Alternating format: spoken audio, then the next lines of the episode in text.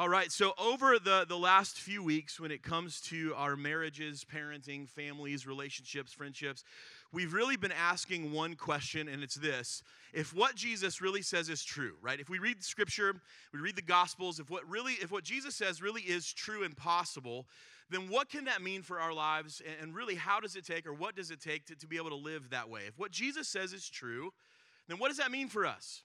What does that mean for the way that we live our lives? And, and what like what's the catch, right? What, what's required of us, what's expected of us when it comes to actually living this way. And we, have talked about a couple different verses in, in the Gospels Matthew, Mark, Luke, and John. Those are the biographies of Jesus, they tell his story.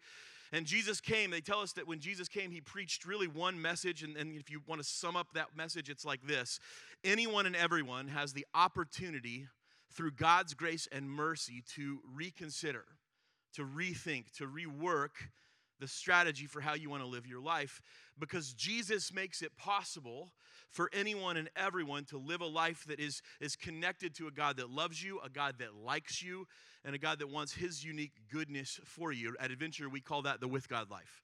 I mean, what, what the gospel essentially tells us is that through Jesus' life and then his death on a cross, and the fact that death didn't work right? And jesus walked out of a tomb three days later. What he makes is what he makes possible for us is that you and i can live our lives through every moment every second every minute every hour every day connected to god through his spirit. And that's a pretty amazing thing. We call that the with god life. We get to live life with god not just with with him, but him within us, right? His spirit, his presence within us. And, and we've been reading these verses out of Matthew 7 that come at the end of Jesus' most famous sermon, Sermon on the Mount. It says this Jesus says, Everyone. And what everyone means is this everyone right? Everyone then who hears these words of mine and does them will be like someone who is wise and builds their house on a rock. When the rains come and the, the floods come and the winds blow and they beat up against the house, it doesn't fall. Why? Because it's been founded on the rock. I need, I need us to understand that. That when Jesus says everyone, he means everyone right? When we say that what Jesus makes possible and what the gospel makes possible is the opportunity for all of us to rethink and reconsider and rework the strategy that we have when it comes to living life, Jesus means it. He means that everyone can do this. That no one is too far gone. You are not too messy. You are not too broken. You have not run out of opportunities to rework your life, to repent, to change the direction and trajectory of your life. That's what Jesus came to do so that we can not just hear his words, but put them into action in our lives. To build our house on a rock, right? And that word rock, back in, in this day to this audience, they would have understood that as building our house on top of a mountain, right? Where, where God meets with people. That's what people back in this day believed. They believed that the, the, the, the, gods, right, Near Eastern culture, believed that the gods, or in this case, God, the one true God, met with their people or lived up on, up, up on top of a mountain. And so what Jesus says is, hey, I'm giving you the opportunity to, to, to live your life where God lives, to live every moment with Him. But you got to listen to these words and you got to do them. And then Jesus says this anyone that, that doesn't listen to these words of mine, and Jesus again means everyone who, who hears these words of mine and does not do them, will be like a foolish person. Foolish means empty and useless, who builds their house on sand. And when the rains come and the floods come and the winds blow and they beat against the house, it falls. And Jesus says, Great was the fall of it, meaning that a lot of casualties Great was the fall of it, a lot of collateral damage. It wasn't just a, a, a, property loss, it was the loss of life, it was the loss of family. It was a great fall and great crash. It costs you everything. And so, over the last few weeks, as we've been kind of pressing further and further into this parable or this metaphor, right, that, that Jesus uses of seeing our lives something abstract, right?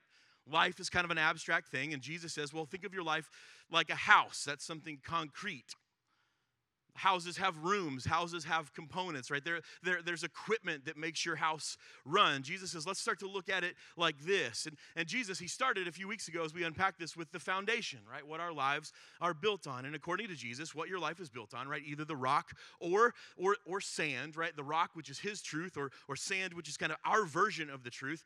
Jesus says that's what's going to be the difference maker in whether your life is is still standing or not after the, the wildfires of our society and our, our culture hit your life. The difference, the difference maker as to will your life still be there? Will you still be standing after these kind of I didn't see that coming moments? Jesus says the difference maker is where the foundation of your life is. And you can build that on the rock on top of a mountain, or you can build that on the sand in the middle of a desert. And we said every week, and I think this bears repeating, right? Jesus does not promise us a fire free life. He doesn't say, this is not like prosperity gospel. Jesus doesn't say that if you trust and follow me, that I'll make all your problems go away. I'll pay all your bills. I'll make sure you're never hungry, that you have great vacations, right? All those kind of, like, Jesus doesn't say that. Jesus doesn't promise, nowhere in Scripture do we see Jesus promise us a life that is, that is free of fires. But what we see Jesus promise us is a fireproof life that won't burn down, that won't collapse on us or on our spouses or on our kids or on our families or, or on our friends when life gets difficult. But as we've been saying every week, that becoming a reality for us, having a fireproof life, it comes down to you and I really doing two things. We have to take ownership and responsibility. We have to take ownership and responsibility for our lives, the way we live our lives. We have to take ownership and responsibility for our marriages, how those work. We have to take ownership and responsibility for our kids, our families, our, our, our, our friends, our relationships. And, and what we've been saying every week is this it's not going to make a bit of difference if you hear, believe, or just agree with what Jesus says is a better way to live your life if you don't actually put it into practice. You can, you can agree with Jesus. You can believe in Jesus. You can believe what he says is good, right, true, and best, and do nothing with that. And it won't make a bit of difference in your, well, I believe. Why isn't it changing? Well, I agree with you, Jesus. Why, well, how come my life still looks like the way it looked before? It's because you're not putting into practice. Jesus says the difference maker is hearing these words and then doing them putting into action the way he tells us how to live, right? So we started with the foundation, and then next we talked about the front door of our houses. And what we said was this the front door in our lives marks the line that defines the space between what the world says is normal and the space where God gets to define what's good, right, true, and best. The primary role of your front door is to protect those inside of your house. And just as we go forward, anytime you see the word house, just substitute the word life, okay? because that's really what we're talking about, and that's what Jesus was getting at. So it is, that the front door is, is designed, its primary role and responsibility is to protect everyone inside your life from things that are outside the weather, intruders, thieves, any unwanted and unwelcome guests. And what we said a couple weeks ago is according to what we see in Scripture, the primary but not sole role and responsibility of providing and protecting your home, your life, belongs to the man, the husband, and the father in the house. It's not the sole role, but it's the primary role. And as we said that week to the men, it's like, listen, if you succeed at everything else in life, but fail at your primary role and responsibility of protecting and providing a space in your home where people learn to give honor and glory to God in the way they live their lives, if you succeed in everything else but fail in that, then you've completely and totally failed. And last week we looked about we looked we talked about the, the thermostat right? And the thermostat is a, is a regulating device, we said, that monitors the environment in a space and then takes action so that that environment and that space is healthy. And what we read, the truth we read, was that the Bible tells us that women were created to reflect the likeness of God. And when we say likeness of God, what we mean is this his character and his personality, what God is like. And to the ladies, we said this your primary but not sole role and responsibility is to sense and monitor and regulate the levels of compassion and grace and patience and love and faithfulness and forgiveness and justice in your life and in the lives of those that are under your care. Again, that's your primary role. That's not your sole role. It doesn't mean that you're the, the only source of that in your family, in your life, in your workplace, in your friendships, in relationships. It does not mean that's the case. But that is your primary role and responsibility. And the same thing we said to the fellas, we said to the ladies. If you succeeded everything else, but fail at this, then you've completely and totally failed. And so I want to say this as we transition into what we're going to talk about this week. Just one more kind of word to, uh, to the men and the kids in the room as it relates to this.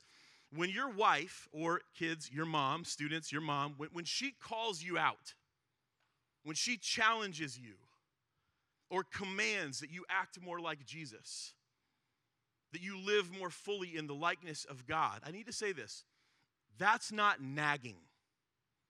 It's not. Right? And it doesn't need to be seen as that. It means this that the thermostat in your life is working, that she's leaning into her God given role and responsibility, why she was created.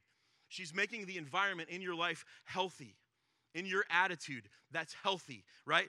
The, the thing for your family, right? As, as, as, as it comes to your family, right? We connect, right? We're connected to that. We listen to that. We lean into that. So, why? So that the people who come into our lives experience the likeness of God more fully through us. That's what it's all about. You need to listen to your wife. Kids, you need to listen to your mom. Students, listen to your mom. Respond to her leadership in your house. If you think about it, when, when the thermostat in your house, like when you hear it start to click, right, click, click, click, like it's trying to kick on, it's going, hey, it's too hot or it's too cold. The HVAC, the AC or the furnace doesn't go, ah, I don't think so. Right? It responds. The furnace kicks in and heats things up. The AC kicks in and cools things down. They don't argue. They don't complain. They just do their jobs unless they don't, and that's when you call Matt Vaughn, okay? And really, this kind of sets us up for what we're going to unpack today. Um, I touched on this really quickly last week, but I hope what you're starting to see in this, hope what you're beginning to understand in this, my prayer and what you're putting into action in all of this is that all of this is all about a God designed partnership. So, all these arguments, right? So many of the arguments around the roles of, of men and women in the church, in the home, in our families, and in our lives, they've kind of devolved into these power plays. The only question that we're looking to answer is who's in charge, who has the authority? Is it men or is it women? Is it husbands or is it wives? And we say the answer to that question is Jesus. That's who has all of the authority. In Matthew 28, Jesus says, All authority in heaven and earth has been given to me. And what we need to begin to understand is this is that any dominion, right? Any dominion, which would be, we would say, that, that's power and authority, any dominion that we have is given to us. It's not ours. We have no right to it. We're not entitled to dominion, power, and authority. It's given to us. That power and that authority is allowed by Jesus. And any power and authority we have operates completely and totally under his absolute power and authority as an act of worship to him.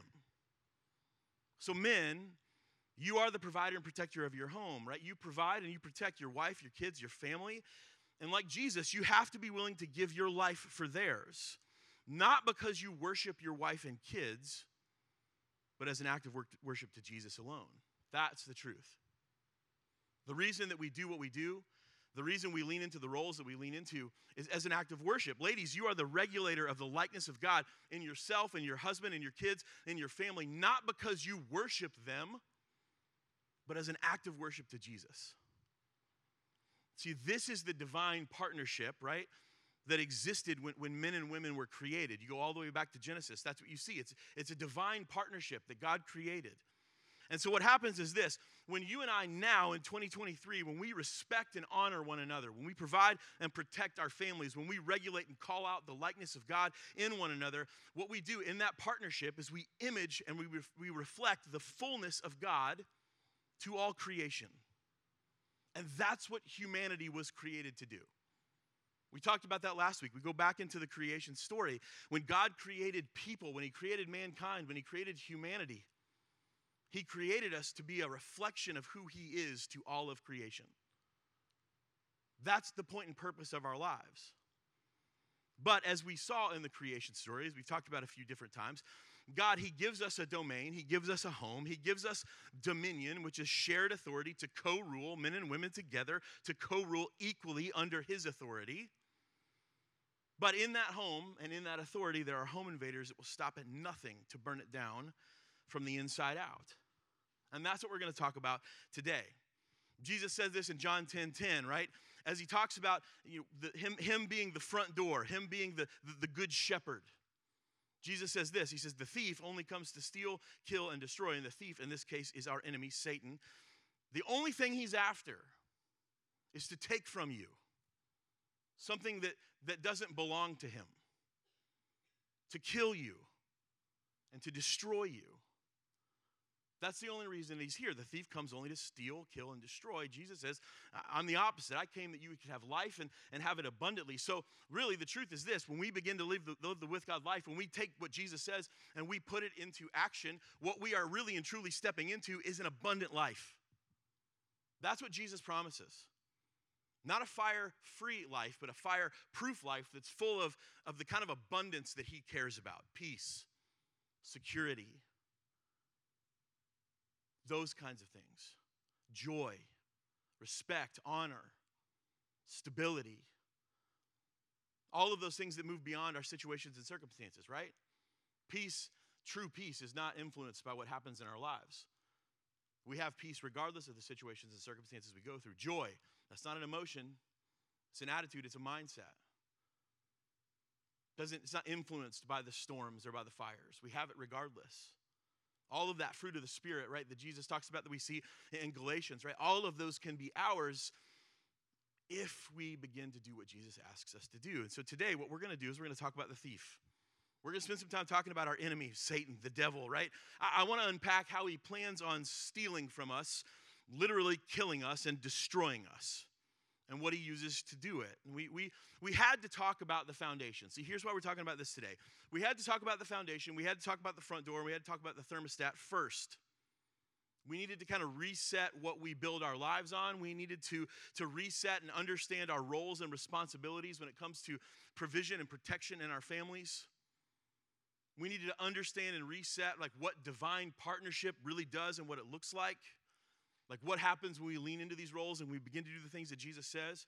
Why? Because we've got to stand up to a thief that wants nothing more than to burn your house down with everyone in it. He wants to, not just you, but he wants to take down everybody that's connected to you. And here's the truth if we leave the front door open, just a tiny little crack, he's going to find his way in. If the thermostat stops monitoring the environment, even for a moment, he can make that environment sick and toxic and unlivable. I read a quote this week that said this that there's, there's a real and intelligent evil that has formed itself against you personally. So I know a lot of times when people talk like talk about stuff like this or or I talk about this, we think about the schemes of the devil and kind of these large, like global kind of like that kind of context. But the truth of the matter is, he's got a scheme for each and every person in this room, personally. It's personal. He, want, he doesn't just want to take the church down, he doesn't just want to destroy the things that, that talk about, he wants to destroy you. Why? Because you look like Jesus, you mirror creation. There's a real and intelligent evil. It's formed itself against you personally. That evil can't touch God. It can't do what it can't undo what Jesus accomplished on the cross. So it's turned its full attention to the things that are intended to mirror the nature of God, reflect his character, and the things that demonstrate the life that Jesus makes possible. And that quite simply is you and me. And I said this a few weeks ago when we kicked this series off. We need to wake up as a church, as a community, as a family of believers, we've got to begin to wake up and open our eyes to the fact that, that Satan has a very real scheme and plan for each one of us. Right? He's not God's equal opposite. Right? He's not as powerful. He's not as capable. He's not God's equal opposite. A lot of times we think like it's like it's like the in Transformers. It's the it's the Autobots and the Decepticons. And GI Joe, it's GI Joe and like they're they're equal opposite. No, that's not true. The truth is, he is powerful. He's not as powerful as our God, but he is powerful and he is organized. And since he can't undo the gospel, he can't take God down, he sets his sight on us. He sets his sights on our marriages, on our kids, on our families, and, on our relationships. Why? Because those things are built to mirror and image and reflect God to all creation. It says in 1 Thessalonians 5, says, For you, you're all children of light, children of the day. We are not children of night or darkness. So then let us not sleep. And that word sleep in Greek means live in spiritual indifference, which is when it comes to our spirituality, we go, eh, eh, Eh, kinda. You're indifferent. You don't care. You're not hot. You're not cold. So we're not like this. We cannot sleep. We cannot live in spiritual indifference as others do. But here's what we have to do we have to be awake, which means alert and cautious. We have to be sober, which means self controlled and wise. In 1 Peter 5, Peter says this be sober minded, be watchful, pay attention. Your adversary, the devil, prowls around like a roaring lion looking for someone to devour. Right? And then Paul takes it one step further again in Ephesians 6. He says, Put on the whole armor of God that you may be able to stand against the schemes, which means this the specific plans to steal, kill, and destroy you and me. That we have to put on this armor so that we can stand to, against the specific schemes about us, our kids, our spouses, our families that come from the devil. Paul says you got to know your enemy, right? You don't wrestle against flesh and blood, but against the rulers, against the authorities, against the cosmic powers over this present darkness, against the spiritual forces of evil in the heavenly places, in the spiritual places. Church, the truth is this we are in the midst of a spiritual battle, and we know Jesus wins in the end. But I can't, this is not, this is my opinion. We know Jesus wins in the end, but from what I can see, right now it feels like we're losing. Right now it feels like we're losing ground. And again, in, in my opinion, the primary reason is because intruders have invaded our homes. And the reason is because we weren't paying attention. Take a look at this video.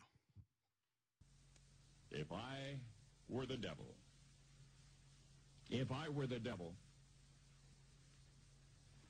if I were the prince of darkness, I'd want to engulf the whole world in darkness, and I'd have a third of its real estate and four-fifths of its population, but I wouldn't be happy until I had seized the ripest apple on the tree, thee. So I'd set about, however necessary, to take over the United States. I'd subvert the churches first. I'd begin with a campaign of whispers. With the wisdom of a serpent, I would whisper to you as I whispered to Eve, do as you please. To the young, I would whisper that the Bible is a myth. I would convince them that man created God instead of the other way around. I would confide that what's bad is good and what's good is square. And the old I would teach to pray after me, Our Father, which art in Washington, and then I'd get organized. I'd educate authors in how to make lurid literature exciting so that anything else would appear dull and uninteresting. I'd threaten TV with dirtier movies and vice versa. I'd peddle narcotics to whom I could. I'd sell alcohol to ladies and gentlemen of distinction. I'd tranquilize the rest with pills. If I were the devil, I'd soon have families at war with themselves, churches at war with themselves, and nations at war with themselves, until each in its turn was consumed and with promises of higher ratings, I'd have mesmerizing media fanning the flames. If I were the devil, I would encourage schools to refine young intellects, but neglect to discipline emotions, just let those run wild. Until before you knew it, you'd have to have drug-sniffing dogs and metal detectors at every schoolhouse door. Within a decade, I'd have prisons overflowing. I'd have judges promoting pornography.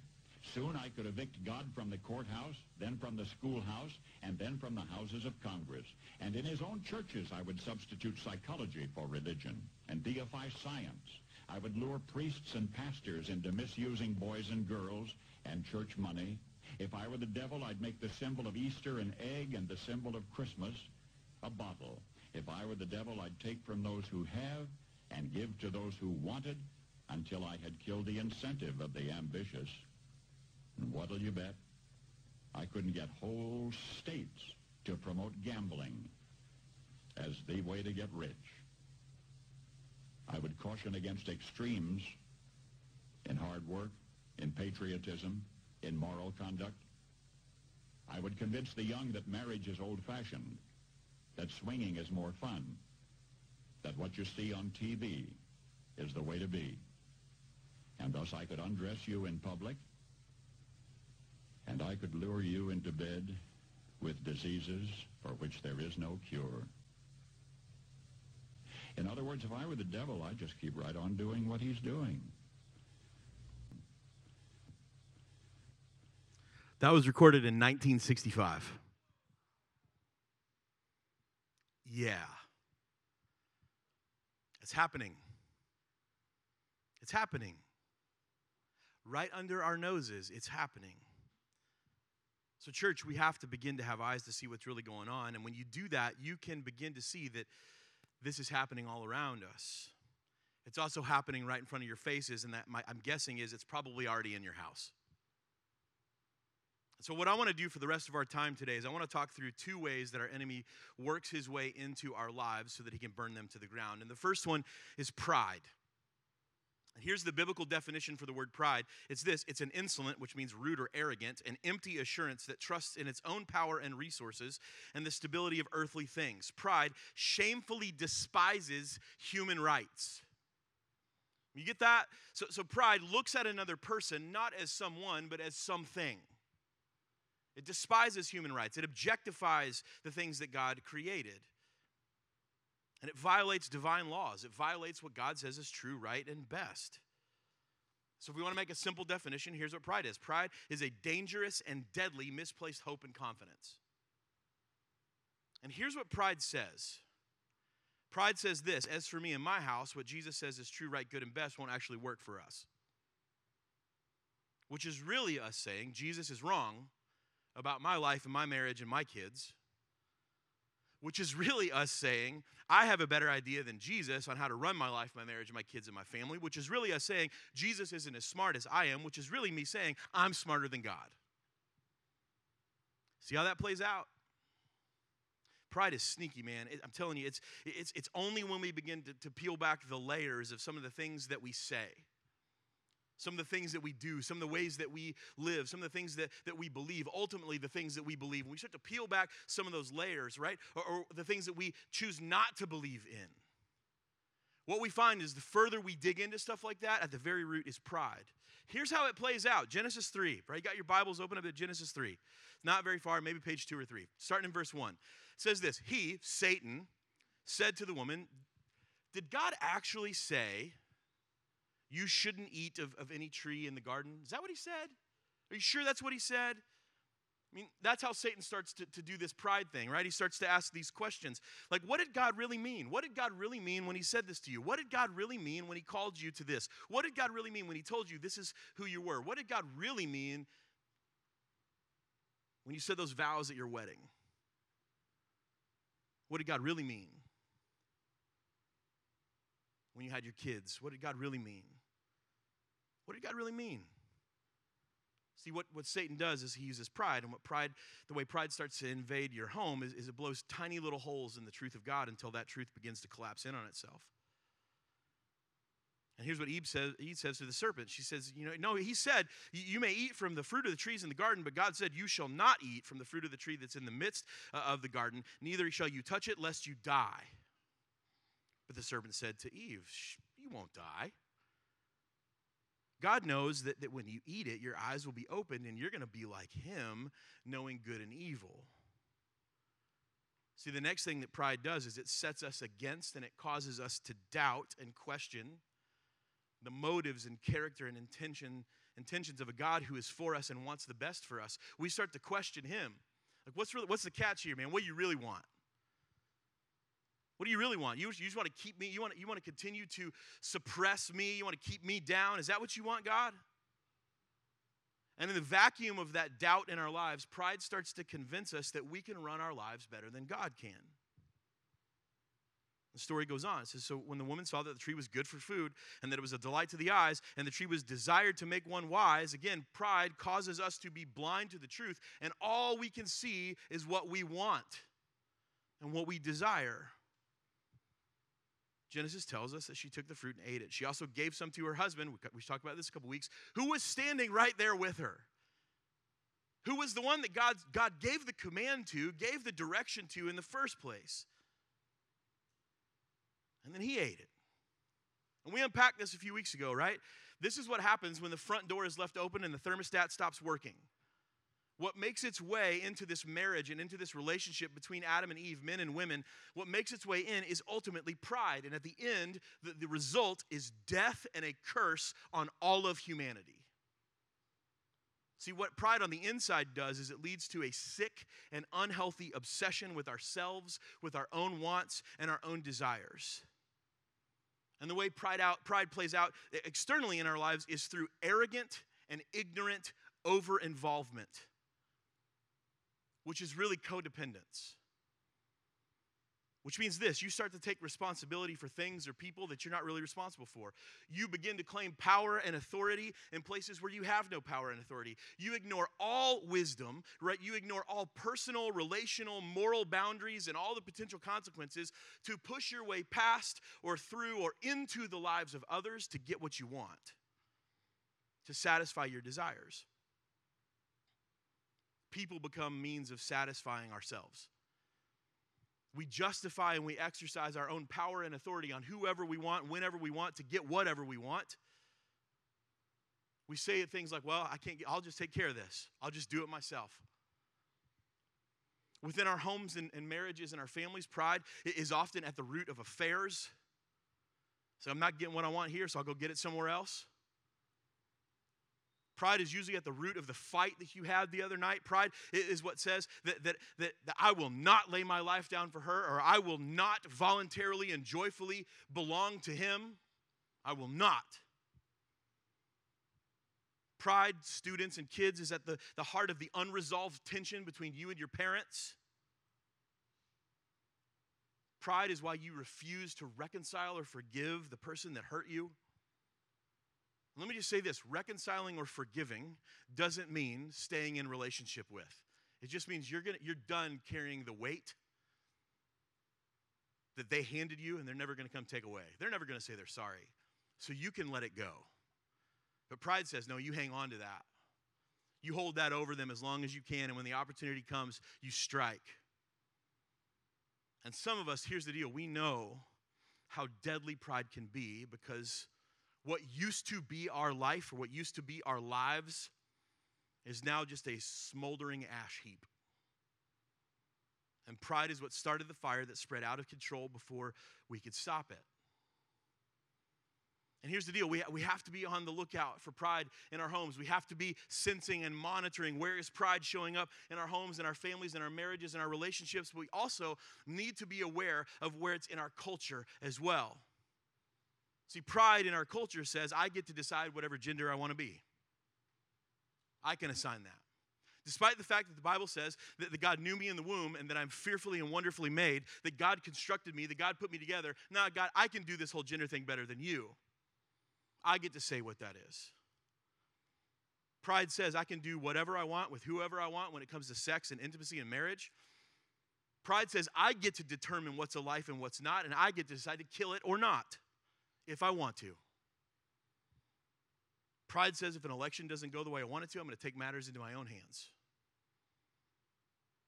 See, inside, pride is a sick and unhealthy obsession with yourself and your own wants. And on the outside, pride leads you to assume power and authority and responsibility in areas where you have none including and especially the areas where only God has power and authority and responsibility. Church, here's the truth pride and everything that goes along with it is a satanic and demonic scheme that will ultimately lead you to do the work of Satan himself by stealing, killing, and destroying. And here's the truth it's all bait. Pride is a lure, it's meant to distract you, right? Through obsession with yourself, through arrogant and, ignorant over involvement on the outside, right? It's meant to distract you so that you leave the front door open, abandoned, and unprotected. Why? Because you're too busy worrying about yourself. You're too busy stepping into responsibility and authority outside where you have none. It's to distract you. You stop paying attention. You stop monitoring and regulating the environment in your family. Why? So the enemy can set fires in your life, in your marriage, and in the hearts of your kids. He wants you to look the other way so he can make his way in. One article I read said this that the fruit of pride is anxiety because every success and failure in your moment of your in every moment of your life is completely up to you. The fruit of pride is insecurity because you're only as good as your last performance. The fruit of pride is fear because you could lose it all at any given moment. So if you're sitting here wondering, like, how do I get a good gauge on whether or not pride has invaded my home? Check in on your levels of anxiety, insecurity, and fear. How anxious are you? How insecure are you? How afraid are you?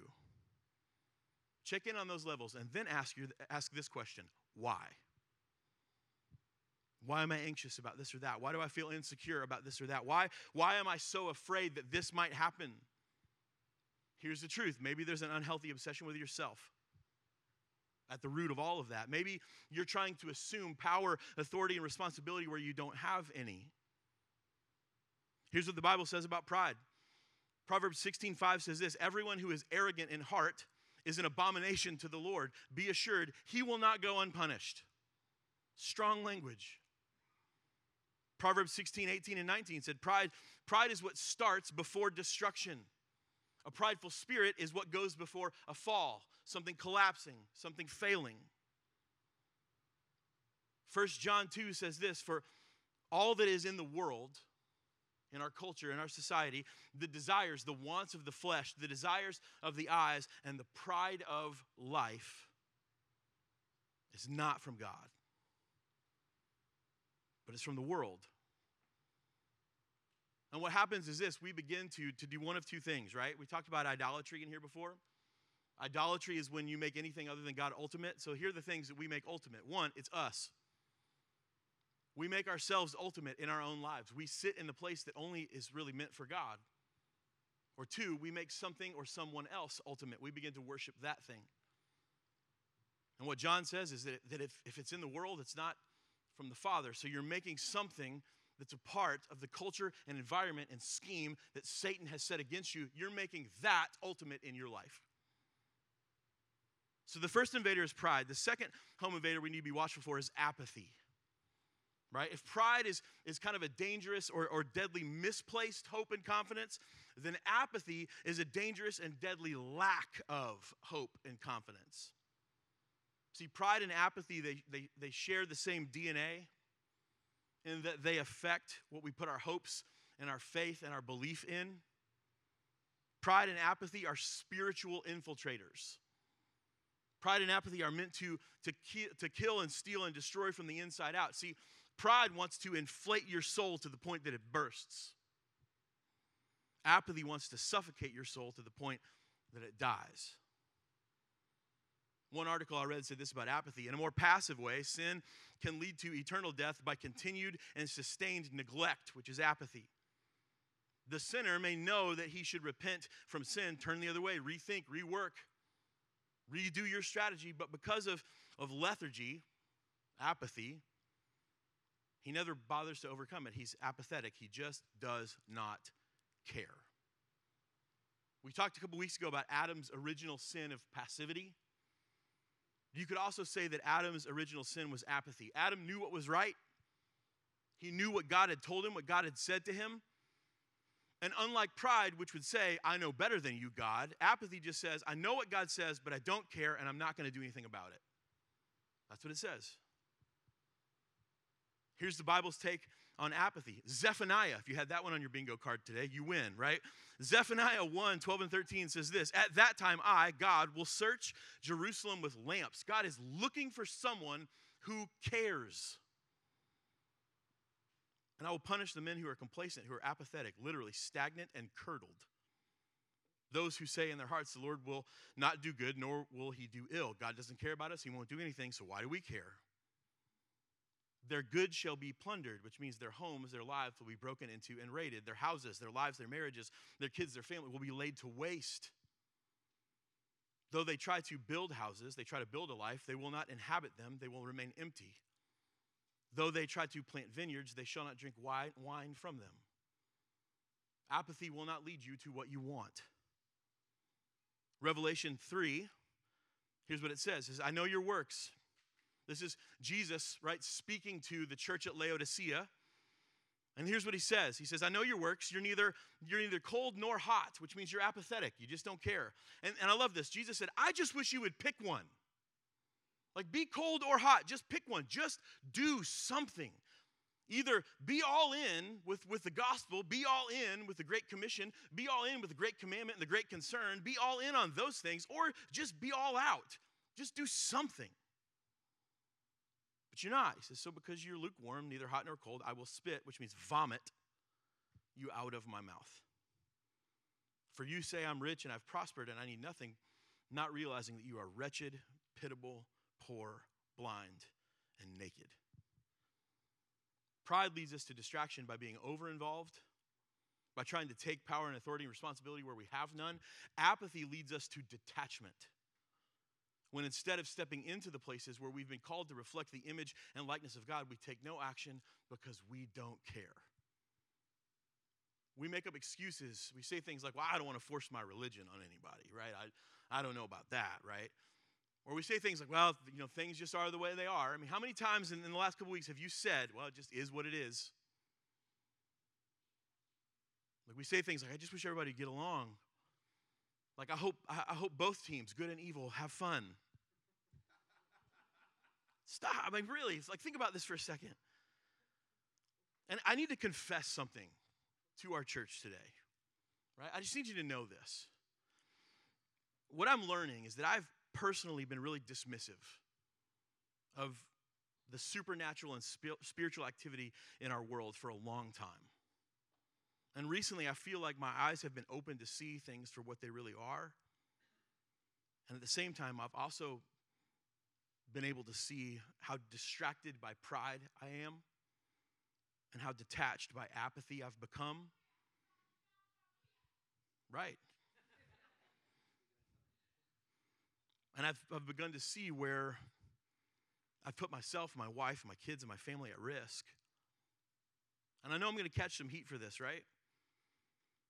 But, but here's the deal here's what I've come to understand that there is now, and for some time there has been, an active effort to exclude any voice that champions the truth, life, and ways of Jesus from having a say in the direction of our government, our schools, our education system, and parental rights, and health care, and on down the list. If you haven't noticed, the main issues in schools right now and in all levels of government in recent years have become more spiritual in nature. The government has tried to legislate marriage. That's a spiritual covenant that God created.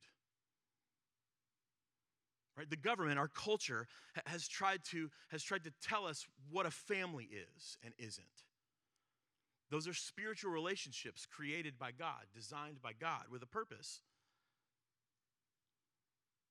Government, schools, culture, mayors, presidents, congress people, they've tried to tell us what gender and sex and sexuality really is.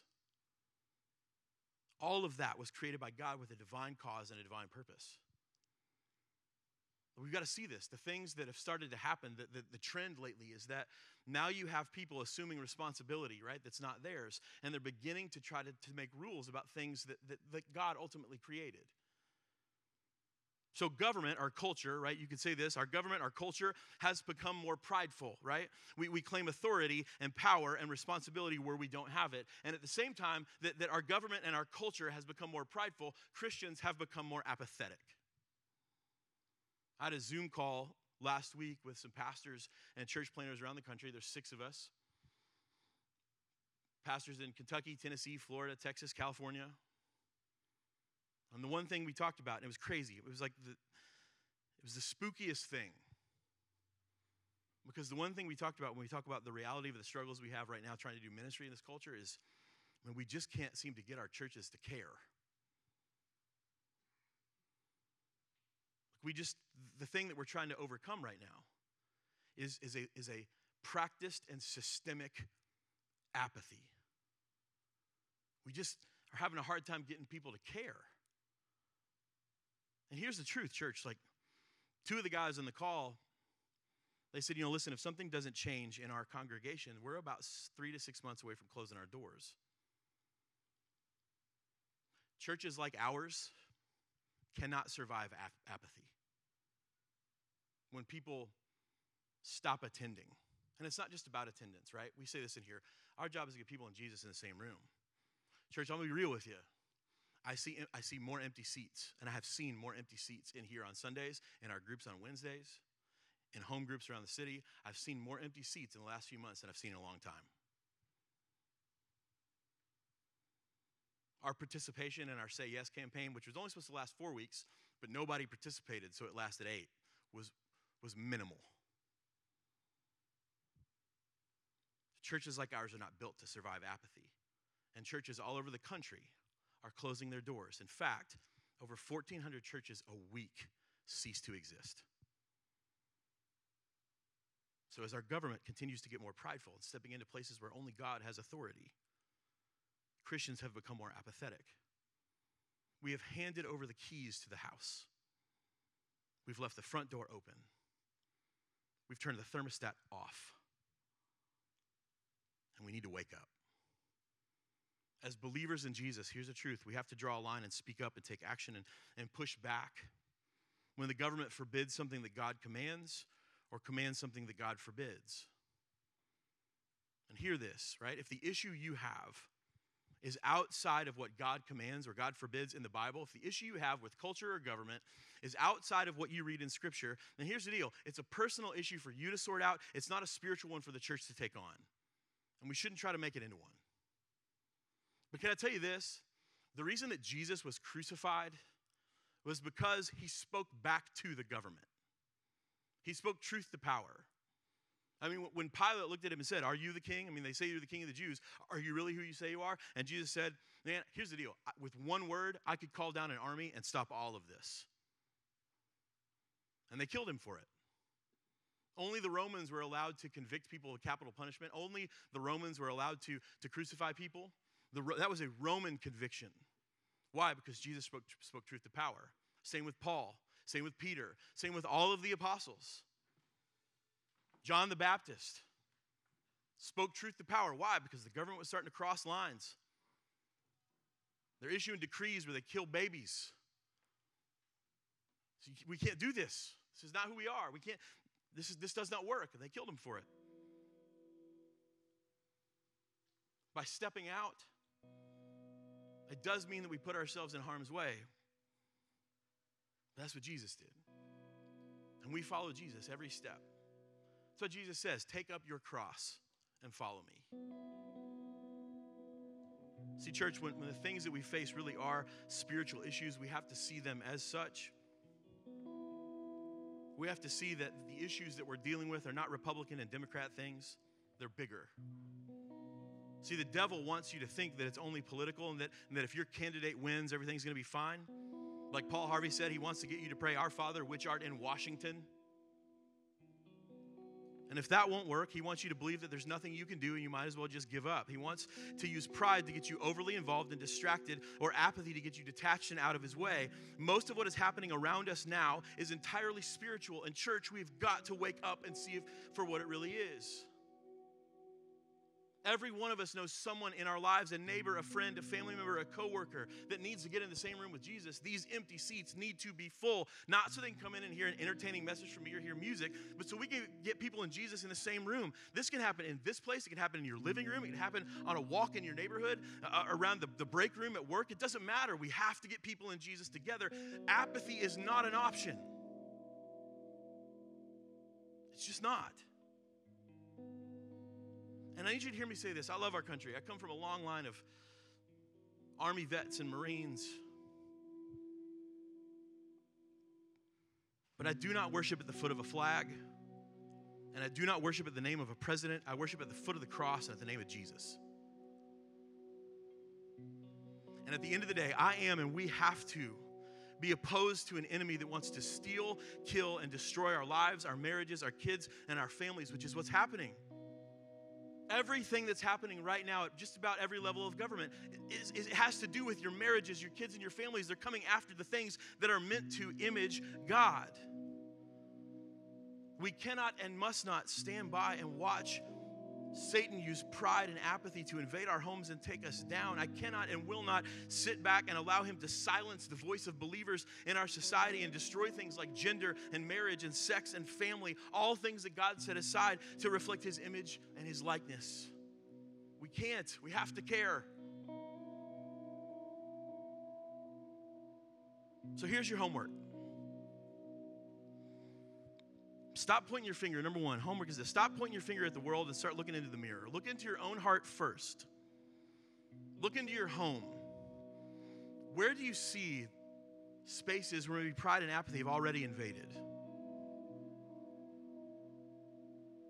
Where have you let go of your roles and responsibilities? Either because you don't care, or you've let go of your roles and responsibilities because you're, you're too involved in other things. What have you minimized when it comes to the very real and true spiritual and supernatural battle that we're in? Where you say, ah, it's, it's just news, right? It's just politics or politics. Where in your life or what in your life right now is out of alignment or doesn't fit with the truth and life and the ways of Jesus? And as we've done every week, ask yourself this question As for me and my house, we are. Are you distracted by pride? Are you detached by apathy? Jesus says, listen, here's what you can do. You can rethink, rework, reconsider your entire strategy for life. Anyone and everyone can do this. Church, I'll be honest with you. I've been, I was nervous about this one this morning. I didn't sleep super great last night as a result. But one thing I promised you when I stepped into this position and this role at Adventure, my very first sermon, I promised, I said, I will always tell you the truth. Sometimes the truth is difficult to say, sometimes it's even more difficult to hear. But we've got to wake up. You have to care. You have to be willing to remove yourself from the things that you've been overly involved in, the places where you're trying to assume responsibility and take power and authority where you don't have any.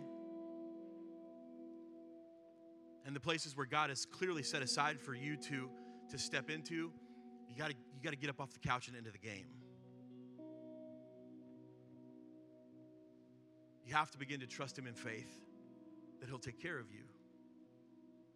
I'm gonna pray for us. We're gonna worship.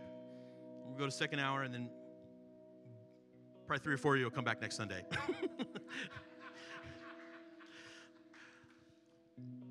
we're gonna worship together. At least we'll at least pretend to be a family for five more minutes, okay? Um, if today you want to say yes to Jesus, I'd love to meet you down front. If, if today you need prayer, I'd love to pray with you. If you want to join our church, would love to chat with you about that too. Let's pray. Jesus, you're good and we love you. You are, you say, I am the way, I am the truth, and I am the life. No one comes to the Father except through you. So, Jesus, I pray that we would lean into that truth and that life that you offer. Lord, that we begin to walk in your ways, unashamed, unafraid. Lord, that we wouldn't be apathetic, that we wouldn't just sit back and let things happen around us, but Lord, we would begin to step into the places that you've called us to step into, not with anger, not looking to hurt, but with love and grace and truth. That we'd be willing to sit across from a neighbor, a friend, or a coworker and say, listen, the way that you're living your life, it's just going to end in destruction. And I love you too much to see that to, to see that happen. It starts with prayer praying for the people that, are, that oppose us, praying for the people uh, that, are, that are against us, praying for our leaders, Lord, praying for mayors and, and congress people and, and senators and presidents. Lord, it, it requires us praying for them, not hating them, not, but, but, but, but, but praying for them. Lord, would you grab a hold of their hearts? Would you grab a hold of their minds? Would your spirit, which we know is everywhere, Lord, would it, would it begin to move into them?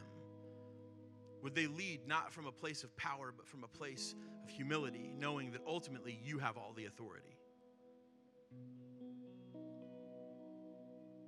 Father, root and remove pride and apathy from our lives and our homes. We thank you and praise you for the grace that makes it possible. If it wasn't for Jesus, that wouldn't be an option. But because of Jesus, it is. Lord, we love you. We pray all this in your name. Amen. Let's stand up and worship.